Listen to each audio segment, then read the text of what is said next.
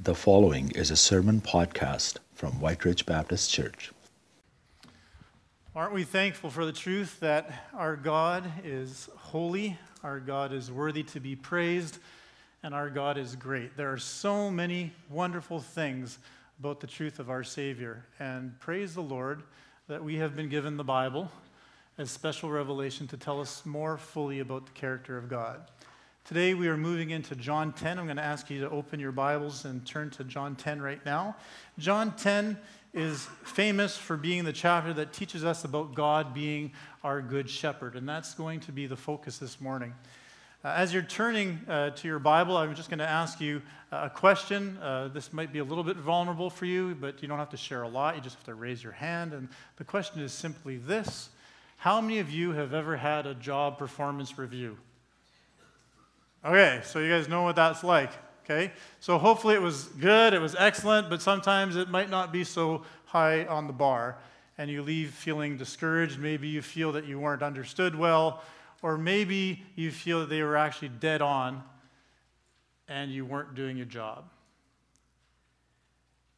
In order to understand John 10, you need to understand that this is sort of a job performance review of the spiritual leaders. That's primarily what it is. That's the context of, of the words that are Jesus is saying. And when we read them in the next little while, you need to understand that Jesus is speaking these to the spiritual leaders. And uh, so I'm going to ask you to stand with me now, and I will be reading the first six verses. I tell you the truth. The man who does not enter the sheep pen by the gate, but climbs in by some other way, is a thief and a robber. The man who enters by the gate is the shepherd of the sheep. The watchman opens the gates for him, and the sheep listen to his voice. He calls his own sheep by name and leads them out. When he has brought out all his own, he goes on ahead of them, and his sheep follow him because they know his voice. But they will never follow a stranger. In fact, they will run away from him because they don't recognize a stranger's voice. Jesus used this figure of speech, but they did not understand what he was telling them. Please be seated. So, who is the they that don't understand? It's important to know that in chapter 10 we have one illustration. These first six verses is an illustration that Jesus, in the next 40 uh, some verses, that he explains and he expands upon. And there's two environments that he does that in. And the first 21 verses is a continuation of chapter 9, what Mark taught us last week about Jesus healing the blind man. It's to that same group of people that these first 21 verses are spoken, and the leaders in particular. And then there's another crowd. And what we need to remember is John 9 was a beautiful chapter, right? Who wouldn't want to see a blind man healed and giving praise to God? Who wouldn't want that to happen? I'll tell you who wouldn't want that to happen the spiritual leaders of the temple. They want Jesus dead. They just can't stand seeing these things happen. They interview the guy, they interview his parents, and ultimately they throw this blind man out of the temple, out of fellowship with them. And Jesus is saying, You are supposed to be the shepherds. Look what you've done. Your actions revealed that though you have the title, you are thieves, you are robbers. And I've come to speak against that. And I've come to tell you who the real shepherd is and what that means for those who follow him. I can't imagine what it would have been like to be that blind man being touched by God, being to, able to see Christ clearly, and then look at the people who are supposed to lead you closer to Christ and have them hate you and hate God. This is, again, God's severe rebuke of leaders who aren't listening. So, one of the things that we learn as Jesus is telling us these negative things about the spiritual leaders of that time is that these are things that Jesus is not. And that's the first point. Jesus is not a thief. Jesus is not a robber. Jesus is not a hired hand. John 10, verse 1 says this I tell you the truth, the man who does not enter the sheep by the pen, uh, by the gate, but climbs in by some other way, is a thief and a robber. A thief implies maybe a little bit more, more covert activity. not so much a, a, dangerous thing. They're, you know, cat criminal, something like that. You know, they, they do it covertly, a thief, run away. Robber sort of has the, the implication that there could be violence done in the act of thievery. And uh, these are things that we, we need to be aware of, that, that he's saying, you guys are treating people like this. You're treating them underhandedly, secretly, and some of them you're just outrightly throwing out. You're harming them. You're thieves and you're robbers. And then we read in John 10, verse 10 the thief comes only to steal, kill, and destroy. But I have come that they may have life and they may have it to the full. I memorized this verse early on in my life, and I don't know why, but I always just thought it was primarily talking about Satan. And it really humbles me to read that verse in context and be thinking, no, this is about the humans who are leading his church. Those are huge words. And uh, Jesus speaks them clearly. He doesn't hold punches here, he just says it as it is. But he says, I've come to give life and to give it to the full. I'm going to skip ahead a little bit about a description of these false teachers, these false shepherds. Jesus also calls them hired hands. John 10, 12 to 13 says, A hired hand is not the shepherd who owns the sheep. So when he sees the wolf coming, he abandons the sheep and runs away. Okay, well, you know what? If, uh, if I'm not really caring about the sheep, if I'm there more or less because it's a job, I'd probably run too if I saw a wolf coming after me. I don't know about you, but when I re- watch movies and I see these security guards guarding like, these vast riches and they're getting minimum wage, and then guys come in with guns, yeah, I'm out of there. It's not worth it. It's more or less what he's saying to the priests and the shepherds now is this is how you're viewing your work. You're not taking it as a responsibility and a privilege, as in a role given by God to, to present God to the people you're caring for you're looking at it as a way for you to get your livelihood and to live abundantly yourself without God. Harsh words. The man runs away because he's a hired hand. And this is the key. And he cares nothing for the sheep. I don't care about your blindness.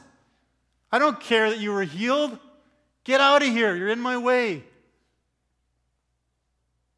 Jesus says, These are not the people that reflect my heart or will direct people into the fellowship of God, the Father, the Son, and the Holy Spirit. So he says these words against. And now, the rest of John, he gives three declarations that tell us something about who he is. And every time Jesus tells us something about who he is, I hope you take that as a treasure. This is God revealing himself to you. Why should he want to? Because he's just that loving. And the first thing he tells us is in this verse in, in chapter 10 is that he is the gate for the sheep. This is the, the third I am statement of the seven that we find in John. And he says, I am the gate for the sheep. A better translation would be accurately a door. Not that it maybe makes too much of a difference for most of us, but it would be better the door and actually the sheep's door. It has a bit more of a personal connotation. And it, it's just, there's also more symbolism behind it being the sheep's door. There's a specific purpose for this door, and it's to let the sheep in. Um, one of the things that's hugely important for us to understand is that there's only one door. For Christians, do you guys understand that? This is hugely important. There's not a sheepfold where Jesus is one door and on the south side there's another door, the east side there's another door, and as long as you get in, you're good. You get in the wall the other side, you're a thief or a robber. You only get through one door, and that door is Jesus Christ. Jesus Christ is the door, the way, the truth, and the life. No one comes to the Father except through me, is what we will hear later on in John. So, with that, there are three things that Christ tells us about himself, why it's important for us that he is that gate. I am the gate, who, and whoever enters through me will be saved. He will come in and go out, and he will find pasture. I hope this picture in the back gives you an idea of maybe how Jesus is also a door for us. In, in the East, there's two different types of pens, and this is the type that would be in the countryside. In the countryside, they'd have a wall of rocks, like a fence wall of rocks, I don't know, maybe five, six feet high, and there'd be one entrance. And the entrance wouldn't have a physical door, but the shepherd would serve as that door. So when the sheep were in, the shepherd would be at that opening, and he would make sure that nothing harmful gets in or no one gets out when they shouldn't. And so, in that way, Christ is our door. That's a symbol of it. I hope that maybe helps. And then he says there's three things that you need to know that if you enter in through this door, you will be saved. And honestly, the context here isn't, and you will be saved and go to heaven. That's usually how you saved and go to heaven. It's you will be saved. You will be brought into right relationship with God, which matters now, not just when you die. You are saved. That happens as soon as you ask Christ to be the Lord of your life and forgive you of your sins. Then it says the sheep will be able to come in and out. That's not in and out of salvation, it's actually covenantal terminology that's a symbol of uh, security and freedom. It was especially a, uh, a phrase that was used for covenantal, uh, covenantal blessing of obedience. When you're living in obedience with God, there's this type of in and out, and there's this, this blessing that comes. And finally, you can find pasture, which for sheep would be hugely important, probably more so than for us when we don't think of ourselves as sheep. But in the picture of, the, of being out in the countryside, the pasture is the place where you graze, it's the, pasture, it's the place where you rest, it's where you're in the presence of your shepherd most of the day. And that's where God says, I will bring you. So he is our gate the second self disclosing statement of Christ in John 10 is, I am the good shepherd. And again, now this is the fourth I am statement of God, uh, of the seven. And what I want to highlight here is that he doesn't just say, I am the shepherd, because there were other shepherds. That's who he was actually denouncing. So he doesn't just say, I am the shepherd. He says, I am the good shepherd. And I'd say in this context, good is definitely pointing to the divinity of Jesus. Because in John 10, if, or not John 10, Mark 10, if you remember the story of the rich young ruler, the rich young ruler comes to Jesus and he says, How can I have eternal life? He says, Good teacher, how can I have eternal life? Jesus looks at him and says, Why do you call me good? Only God is good. And he changes his approach. He says, Teacher. He takes out the good and when he addresses God. So now when we see that I am the good shepherd, this is, a, this is also an indication of Christ's deity and his true goodness. He is the source of all goodness. Do you understand? There is no goodness that exists in this world that does not originate in God's plan. Everything else that's perverted is sin and evil, but everything that's good has its source from God if it's truly good. And he is the good shepherd. And he tells us four things that are part of the ministry he has as being a good shepherd. And the first thing is that he lays his life down for his sheep. It's interesting, all throughout the Old Testament, uh, the sacrificial system was a sheep would die on behalf of a person so that their sins would be accounted for. The Bible says in the Old Testament that, that without the shedding of blood, sins can't be paid for. And so usually the symbol is a sheep dying to represent the forgiveness of people's sins. It didn't actually forgive it, it was a picture of what Christ was yet to do for us. And if you remember in John 1, we saw John the Baptist saying, Behold, the Lamb of God who came to take away the sins of the world.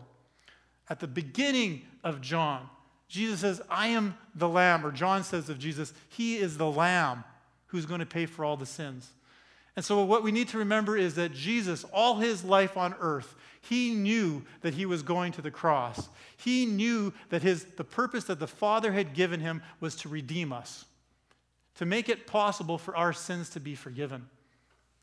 And what really hit me last night when I was thinking about this is the beauty of thinking that Jesus in John not only presents himself as a sheep who we identify with, he also presents himself as a shepherd who is God.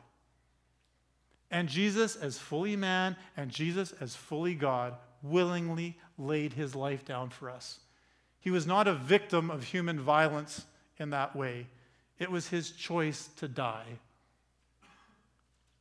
Who would die for a wicked man like me? Someone might die for their friends, the Bible says, but who would die for the wicked? Who would die for an enemy? God. Jesus would. And he wants you to know that as a shepherd, that that's one of his roles as the good shepherd. The second one is he knows his sheep. This is probably the, the words that bring the most comfort to people as they read through chapter 10. It's all these things about Christ knowing us and us knowing him.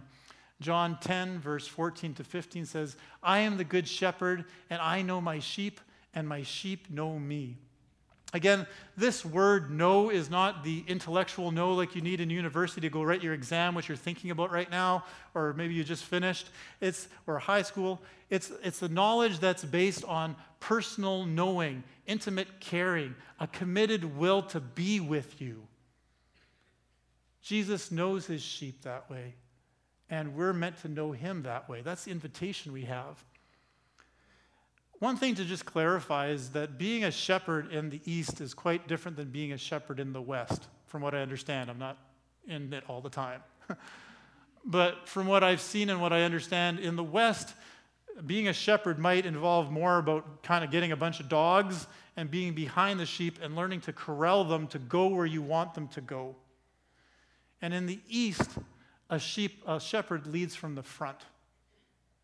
He calls his sheep, he sings to his sheep, he plays for his sheep. He just loves his sheep. A shepherd in the East has an intimate fondness for his sheep. Um, it's said that often they will play a flute, and that flute will be a specific sound, so the shepherd's sheep will know his sound. The second type of pen that exists in the East are those that exist in the cities. So when the shepherds come from outside and they've been out in the fields, they've had their sheep in the pasture, and now they say, okay, it's time to be in the city. I need a bath. I want to get a meal, that kind of thing. They bring their sheep into a bigger pen. And there might be a number of different shepherds whose sheep are in this pen. And the picture that we're given now is that when that door opens and Jesus, is a good shepherd, calls his sheep, just the sheep who recognize his voice, come. And they willfully walk out and they follow him. That's a beautiful picture. I, I, want a developing walk with God that looks like that. That I know His voice and I willfully want to follow because I love Him, because I know He loves me. And I want to understand the voice of the wicked. I don't need to know what they're saying. I just want to hear their tone and I want to run the opposite direction. That's not always the desire of my heart. I still choose sin too frequently. But by God's grace, His Holy Spirit can transform our minds, transform our hearts, so we truly hear Him. Clearly, first of all, in His Word. But then His Holy Spirit, I believe, just refines our mind, refines our conscience so that we're more and more able to hear God throughout the day as we see the things that reflect who He is. And we have His Holy Spirit living in us. And so thankful for that. And this is the kicker Jesus knows us, we know Jesus. How? Just as the Father knows me and I know the Father. That mutual knowing of the Father, Son, the Holy Spirit Jesus says, That's a taste of what you can have with me as well as my sheep. Will you enter the gate? Will you experience that? Will you walk with him? Will you follow him? Will you go to the pastures? Those are the kind of things that we need to be thinking about. And those aren't just answers that you can say, Yes, I've done that. Because if that's your answer, you're probably not walking with him. You have an experience with him. It's a daily thing, not about am I saved or not, but am I following my shepherd? Third thing, he gathers together his sheep. This is found in verse 6. I have other sheep that are not of this sheep pen. I must bring them also. When I hear this verse, I automatically think I was in my early 20s, and I think I've shared this story with you before, but there was three Mormons who came to my house, and uh, for about four months, every week they'd come for a week, and we'd just talk until they weren't allowed to come to my house anymore. And uh, one of the first conversations I remember having with them, because I didn't know how to be prepared, and I just said, you know what, if you just want to tell me what you believe I need to know, I'd like to then see what, where that is in the Bible and then just read it in context. Are you okay with that? And they said, yes, that sounds fine with us. So the, one of the first things I remember is that they pointed, they brought us John 10. They said, look, here's the evidence that Jesus' work wasn't just done in Israel, it also went to the Americas, and some days other planets will also be populated. There's other sheep out there. And I said, Well, let's just read it in context because I think it might have a different meaning than what you've been taught. And just so you know, it's not talking about Jesus in the Americas, it's not talking about aliens, it's talking about Jews and Gentiles. It's talking about up till the birth of Christ, the chosen people were the avenue that Christ would need to be born. And once he was born, he died, he rose again. It was good news for everybody that the whole world might be saved. And there are sheep. God's sheep are everywhere, they're interspersed with goats and other types of animals. The Bible talks about that, saying someday they will be separated. but this is good news for us. They too will listen to my voice, and there shall be one flock and one shepherd. We are part of that blessing, most of us, because we are the Gentiles. We're the ones that Christ extends the invitation of relationship to.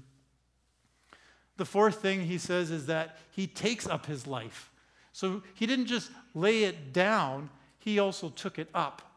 And so, what we need to know again is Jesus always had a, a redemptive perspective in his life, and he always had a, a resurrection perspective. He was never worried that he was going to get stuck in that grave, that his father would leave his bones to decay. He knew that he was going to be raised again. He knew that after Easter, he would be with his disciples for 40 days. On the 40th day, that he would ascend to heaven. He knew that 10 days after that, the Holy Spirit would be sent to us so that we could have a more intimate relationship with Christ now than the disciples had when Jesus was right beside them, because now the Holy Spirit is in us. And he knew that. Jesus is never a victim. Jesus is never someone who has stuff just done to him. He's sovereign over all. He gave his life willingly and he took it up. This is John 10, 17 to 18. The reason my Father loves me is that I lay down my life.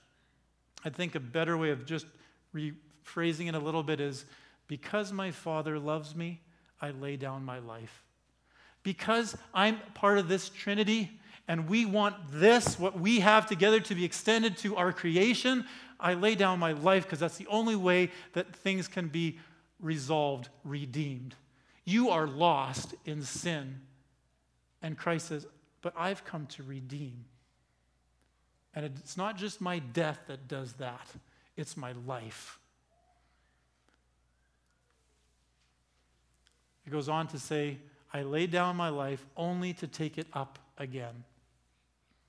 I have authority to lay it down and I have authority to take it up. And praise the Lord for that. Again, He's sovereign. So the verses after this, now the people are listening, and the Bible says there's division among the people. Not a surprise to us as we've been going through John. Jesus' words make division. There's no middle ground with God. You either choose Christ or you don't. You can think you're walking the fence, but Christ knows then you're already on the other side. You're either with Christ or you're not. And so there's division. And so now we've finished the conversations that's with the people that were part of chapter 9, that were with the blind man, and we're entering into another event, which is two and a half months later, but John puts it together because the theme is the same. And if you want to understand these words, actually, if you want to understand John 10 well, you need to become familiar with Ezekiel 34. I encourage you, study your Bibles at home right? As you hear things that here, like go home, study it for yourself. Study John, study Ezekiel 34. 34 is Jesus' strong rebuke of his shepherds. That's more or less it. You read through that whole thing, and he looks at his shepherds and he goes, You guys, I'll take the words from John in there. It says, You're like thieves, robbers, hired hands. You're wrecking my people. You're killing my people, and you're doing it all for your own benefit. I'm getting rid of you. You are my shepherds no longer. And I am sending one in the line of David who will be the shepherd, and there will be one flock, and there will be one shepherd. And Jesus now is the fulfillment of that, as we've just read in John 10. But it's important to understand that background because there's been a lot of dark spiritual guidance in the life of God's chosen people. It hasn't been good. It got so bad that in around 1967 BC, 1970 BC, if you remember in the Old Testament, you'll see there's captivities to Babylon, to right. There's different times where God's people are taken away. This part isn't in the Bible, but it's part of history. 1967, 1970 BC, the Syrians come into Israel, they take it over, they go to the temple, and they desecrate it. They put a pig on the altar, which is a huge offense. They go into the Holy of Holies, they take a statue of Zeus, and they put it where the Ark of the Covenant is supposed to be. Lord, how can you allow that to happen? How bad has it been that we, your people, that you've allowed that to happen to where you're supposed to dwell? Some of the people just can't take it. Judas Maccabeus, I think his name, 1964. Between 1967 and 1964, they start talking about this is terrible. This can't be this way. God's being defamed. What's wrong with us? Why haven't we been following him like the Bible tells us, like scriptures tells us to? They start developing the fine art of guerrilla warfare. And they just end up taking over Jerusalem again, and they rededicate the temple. And this is important to us. Why? Because in John 10, verse 22, it says, And now it was the feast of dedication. And this feast of dedication is December 25th. It's the day that represents when they got back the temple. And they're saying, we're going to start doing things right. It didn't last long, obviously, because Jesus has a similar conversation in John 10. But it's this thought that we need to get right with God, and our leaders have led us astray. How could we let it go that far? And so now Jesus is during this eight day festival. It's called a, also a festival of lights. It's very similar to the one I talked about two weeks ago, where it was the uh, uh, festival of booths. It's a joyous time, it's a celebration time. But this one, instead of being required to come to Jerusalem, you could stay home and you could light your candles at home. Uh, and each, each candle's for a day. The candle in the middle was always lit, and then they'd light a candle for every day. And uh, so, anyways, Jesus is coming into this time, and, and the people finally see him because he's been gone for two and a half months. And, and now different people say, Jesus, you know, tell us plainly who you are. You know, if you're Christ, tell us who. They're not really wanting to know the truth, they just want him dead. They want to catch him in his words so that they can say, Look, there's that blasphemer. Kill him. I'm sure that's what they want. And John 10, 25 to 26 says this Jesus answered, I did tell you but you did not believe. You didn't believe my works, you didn't believe my words, and I'm going to tell you why. And this is crucial. I'm going to tell you why. It's because you're not my sheep. I can't explain to you again how our choice and God's sovereignty go together, but in this instance, he's telling religious leaders and other people who are nearby interested it's just because you're not my sheep. You couldn't hear me if you wanted to. You're not my sheep. That's kind of crucial.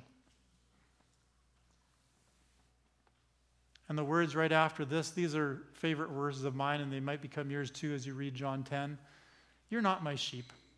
My sheep listen to my voice. I know them, and they follow me. I give them eternal life, and they will never perish. No one can snatch them out of my Father's hand. Isn't that a beautiful picture of what life can be like when we're God's sheep.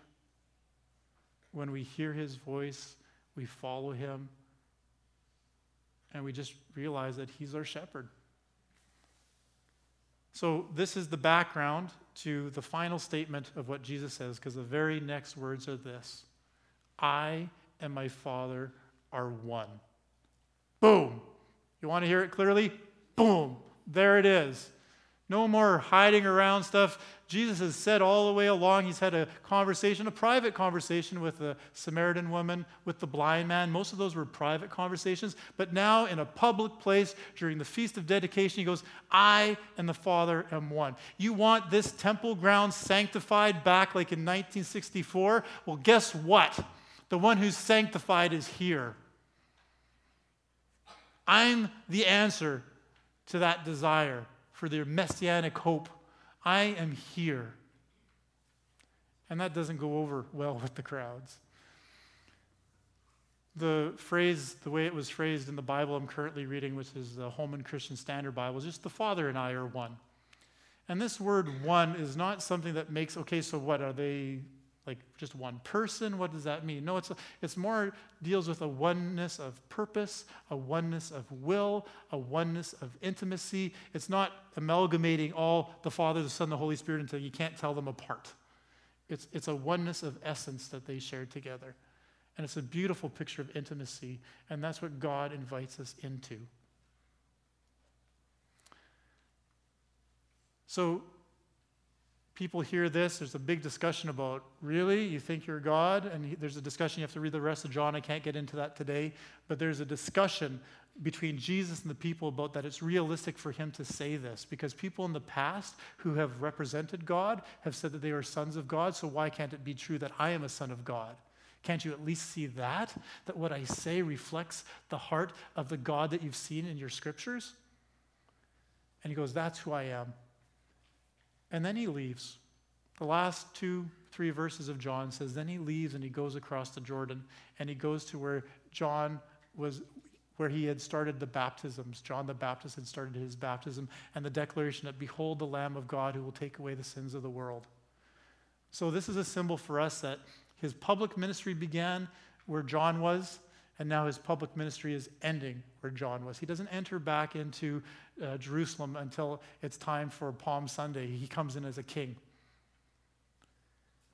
And so, where he's rejected at his own temple and people don't want him there, he goes across to the Jordan, and there people who have heard the message of John without any works. John didn't do miracles, he just proclaimed Christ. When they see Jesus, they say, John was right. You are that person. And then we read these last words on John 10 and many believed on him there.